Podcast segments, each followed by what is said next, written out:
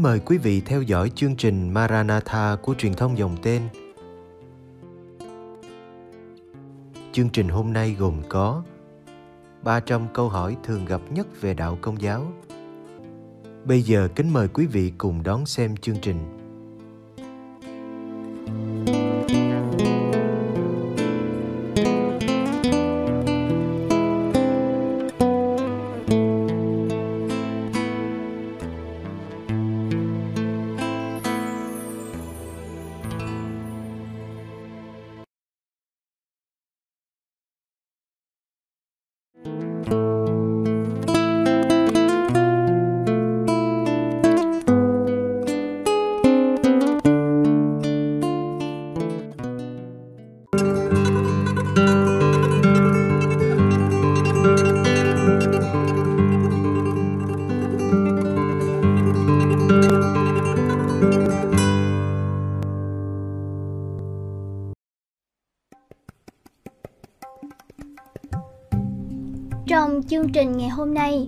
Ta sẽ tìm hiểu câu hỏi thứ 208 liên quan đến lịch sử giáo hội. Câu hỏi hôm nay của chúng ta là những cuộc thập tự chinh là gì?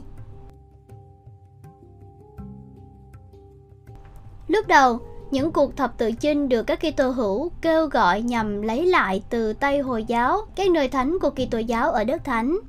Đạo hồi khởi đầu vào thế kỷ thứ bảy trong vùng đất mà ngày nay gọi là Ả Rập Saudi. Hồi giáo lan rộng khắp vùng cận đông cho đến địa Trung Hải. Các quốc gia vốn đã từng là Kitô hữu đã ngã xuống bởi đao kiếm và theo Hồi giáo. Phần phía đông của đế chế La Mã, đế chế Byzantine với nền móng Constantinople bị đe dọa bởi sự xâm lăng của Hồi giáo hoặc đế chế Ottoman. Cuối cùng, Constantinople đã sụp đổ và trở thành thành phố Istanbul. Đầu tiên, Người Hồi giáo ở Palestine tỏ ra hòa nhã với các Kitô hữu đi hành hương đến các đền thánh, vốn là những nơi ghi khắc lại các dấu tích khác nhau của cuộc đời Chúa chúng ta. Những người hồi nắm quyền đã nhận ra đó là một mối lợi tài chính và vì thế các Kitô hữu đã được đối xử khoan dung. Tình trạng này chẳng được bao lâu. Một bộ tộc hiếu chiến, những người Thổ Nhĩ Kỳ thuộc bộ tộc Seleucid đã xâm lăng Palestine Họ không thể chịu đựng được sự tồn tại của các Kitô hữu trong vùng đất của họ. Những báo cáo về các nhà thờ và nơi thánh bị thiêu rụi, các Kitô hữu bị giết hại và tất cả các loại bách hại khác đã đến tài các Kitô hữu Tây phương. Dựa trên các thỉnh nguyện từ hoàng đế Byzantine, Đức Giáo hoàng Urbano đệ nhị và vua nước Pháp trong công đồng Clermont đã kêu gọi mọi Kitô hữu cầm lấy vũ khí nhằm đoạt lại Jerusalem từ tay những kẻ ngoại đạo. Phần thưởng cho những hy sinh của họ sẽ là sự chúc lành của Thiên Chúa.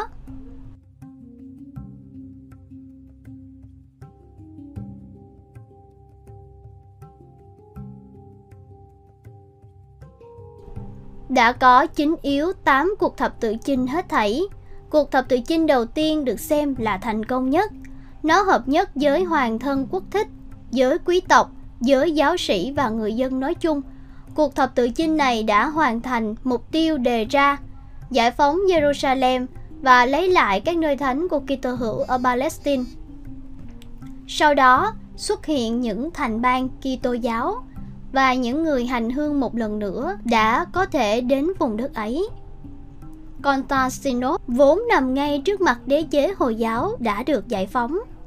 Tuy nhiên, điều này chỉ duy trì được một thời gian ngắn. Vào năm 1270, nhiều thành quả đạt được từ cuộc thập tự chinh đã bị mất và Jerusalem một lần nữa lại rơi vào vòng kiểm soát của Hồi giáo. Nếu xét như một chiến dịch quân sự, những cuộc thập tự chinh được xem như thất bại. Thế nhưng, chúng lại thành công ở những khía cạnh khác. Đầu tiên, chúng hợp nhất mọi người vì một lý do thiêng liêng để cứu lấy Đức thánh. Thứ đến, chúng đem lại cho Tây phương những đồ vật chất lượng hơn đến từ Đông phương, chẳng hạn các loại tơ lụa và gia vị. Thêm nữa, những bản văn cổ của triết gia Aristotle đã được tái khám phá, được chuyển ngữ và chúng khơi dậy một sự phát triển triết học ở Tây phương. Cuối cùng, các cộng đoàn Kitô hữu Chẳng hạn, cộng đoàn ở Lebanon đã tái liên kết với giáo triều.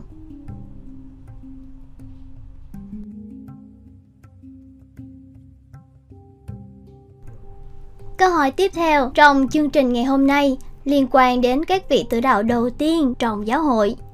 Theo các bạn, ai là vị tử đạo đầu tiên? Chúng ta cùng đến với câu hỏi số 209. Câu hỏi 209 những vị thánh tự đạo đầu tiên là ai?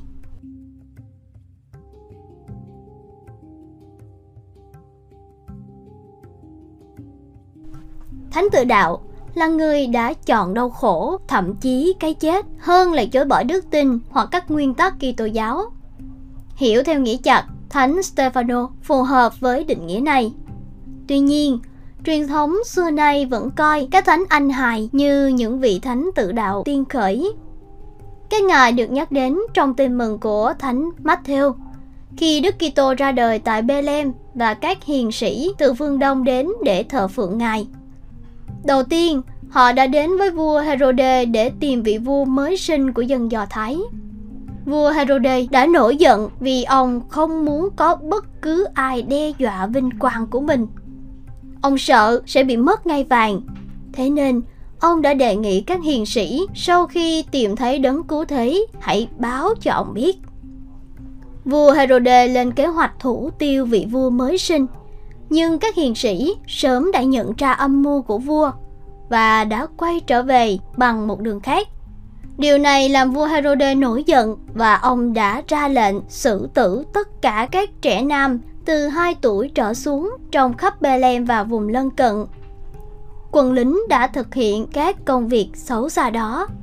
Thế nhưng Đức Kitô đã thoát được. Thánh Giuse, cha nuôi của Chúa Giêsu, đã đưa ngài và mẹ Maria sang Ai Cập.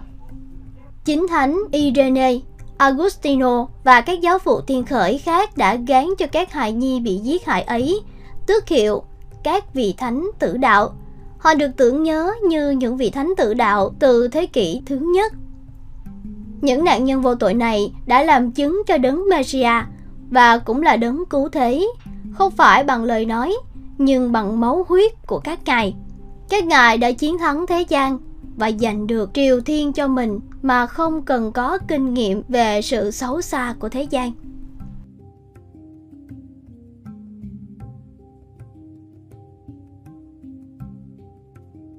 Xấu xa của thế gian. Sau khi Đức Kitô lên trời, Thánh Stefano, một môn đệ của Ngài, đã được chọn làm một trong bảy phó tế.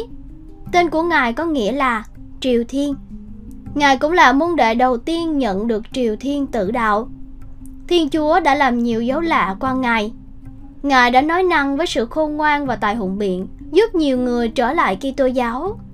Các kẻ thù của Chúa Giêsu đã rất tức giận trước thành công qua lời giảng dạy của Ngài và đã âm mưu giết Ngài. Nhiều người đã đứng lên chống lại Stefano và Ngài đã bị kết tội phỉ bán Mô-xê và Thiên Chúa vào năm 35 sau công nguyên, Ngài đã bị đem ra trước hội đồng, một tòa án ở Jerusalem, để rồi bị đưa ra khỏi thành phố và bị ném đá cho đến chết. Ngài đã đối diện với những kẻ xử tử mình mà không sợ hãi. Ngài đã quả trách các kẻ thù của Ngài vì họ đã không tin vào Chúa Giêsu.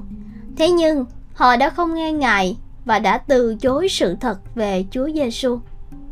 Trước những kẻ mưu hại mình, Ngài quỳ xuống, ngước mặt lên trời và cầu nguyện.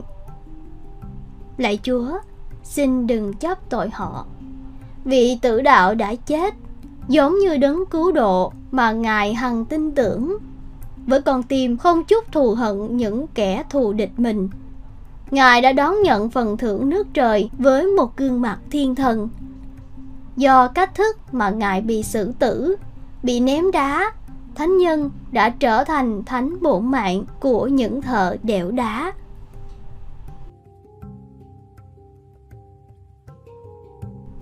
Và câu hỏi cuối cùng trong chuyên mục 300 câu hỏi về giáo hội ngày hôm nay liên quan đến công đồng đầu tiên của giáo hội chúng ta. Câu hỏi số 210 Công đồng Jerusalem là gì? Và tầm quan trọng của nó trong đời sống của giáo hội.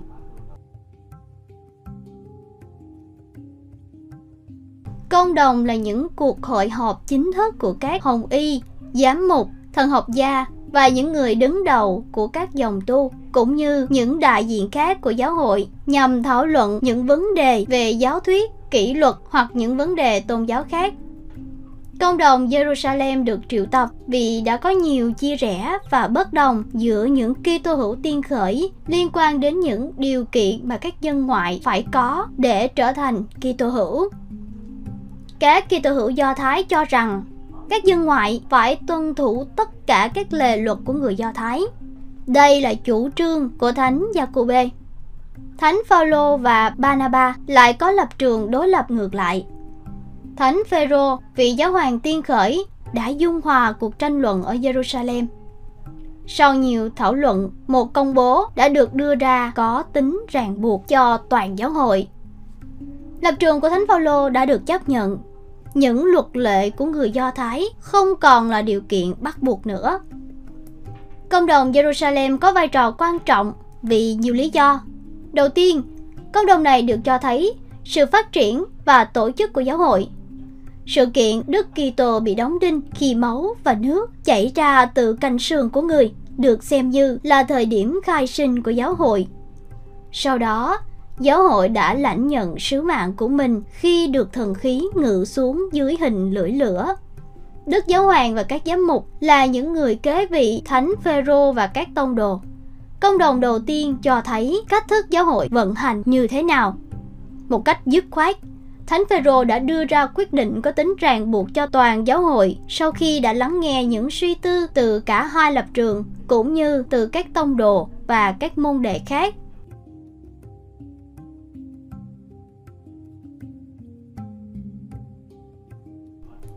Quyết định của công đồng là một dấu hiệu dứt khoát cho thấy giáo hội đã tách mình khỏi nguồn gốc Do Thái và bắt đầu sứ mạng của mình dành cho các dân ngoại. Không còn nhiều bó buộc pháp lý mang tính nhân loại của đức tin Do Thái, giáo hội đã có thể mở rộng và bắt đầu thu hút được nhiều người hơn. Theo cách này, giáo hội trở nên phổ quát thay vì chỉ có tính địa phương. Giáo hội trở nên phương tiện của ân cứu độ dành cho mọi người ở mọi thời cho đến tận cùng thế giới. Giáo hội trở thành bí tích đầu tiên của Đức Kitô trên mặt đất này. Với những nền tảng đã đặt ra ở những công đồng đầu tiên, các công đồng tiếp theo đã giải quyết những vấn đề trong giáo hội, đưa ra những diễn giải và chỉnh sửa lại những thực hành theo cùng một cách thế như những công đồng đầu tiên. Đã có cả thảy 21 công đồng kể từ công đồng Jerusalem Công đồng chung cuối cùng tính đến nay của giáo hội là công đồng Vaticano II được tổ chức vào năm 1962.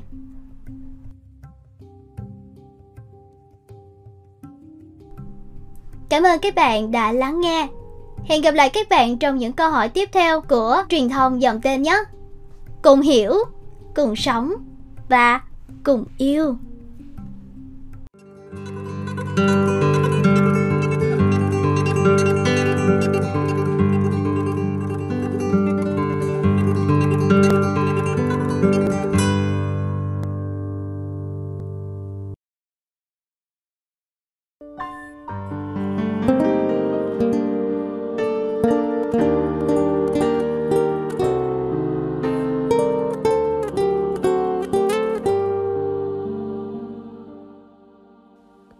Cảm ơn quý vị đã theo dõi chương trình. Kính chúc quý vị một đêm an lành trong vòng tay yêu thương của Chúa Giêsu và mẹ Maria.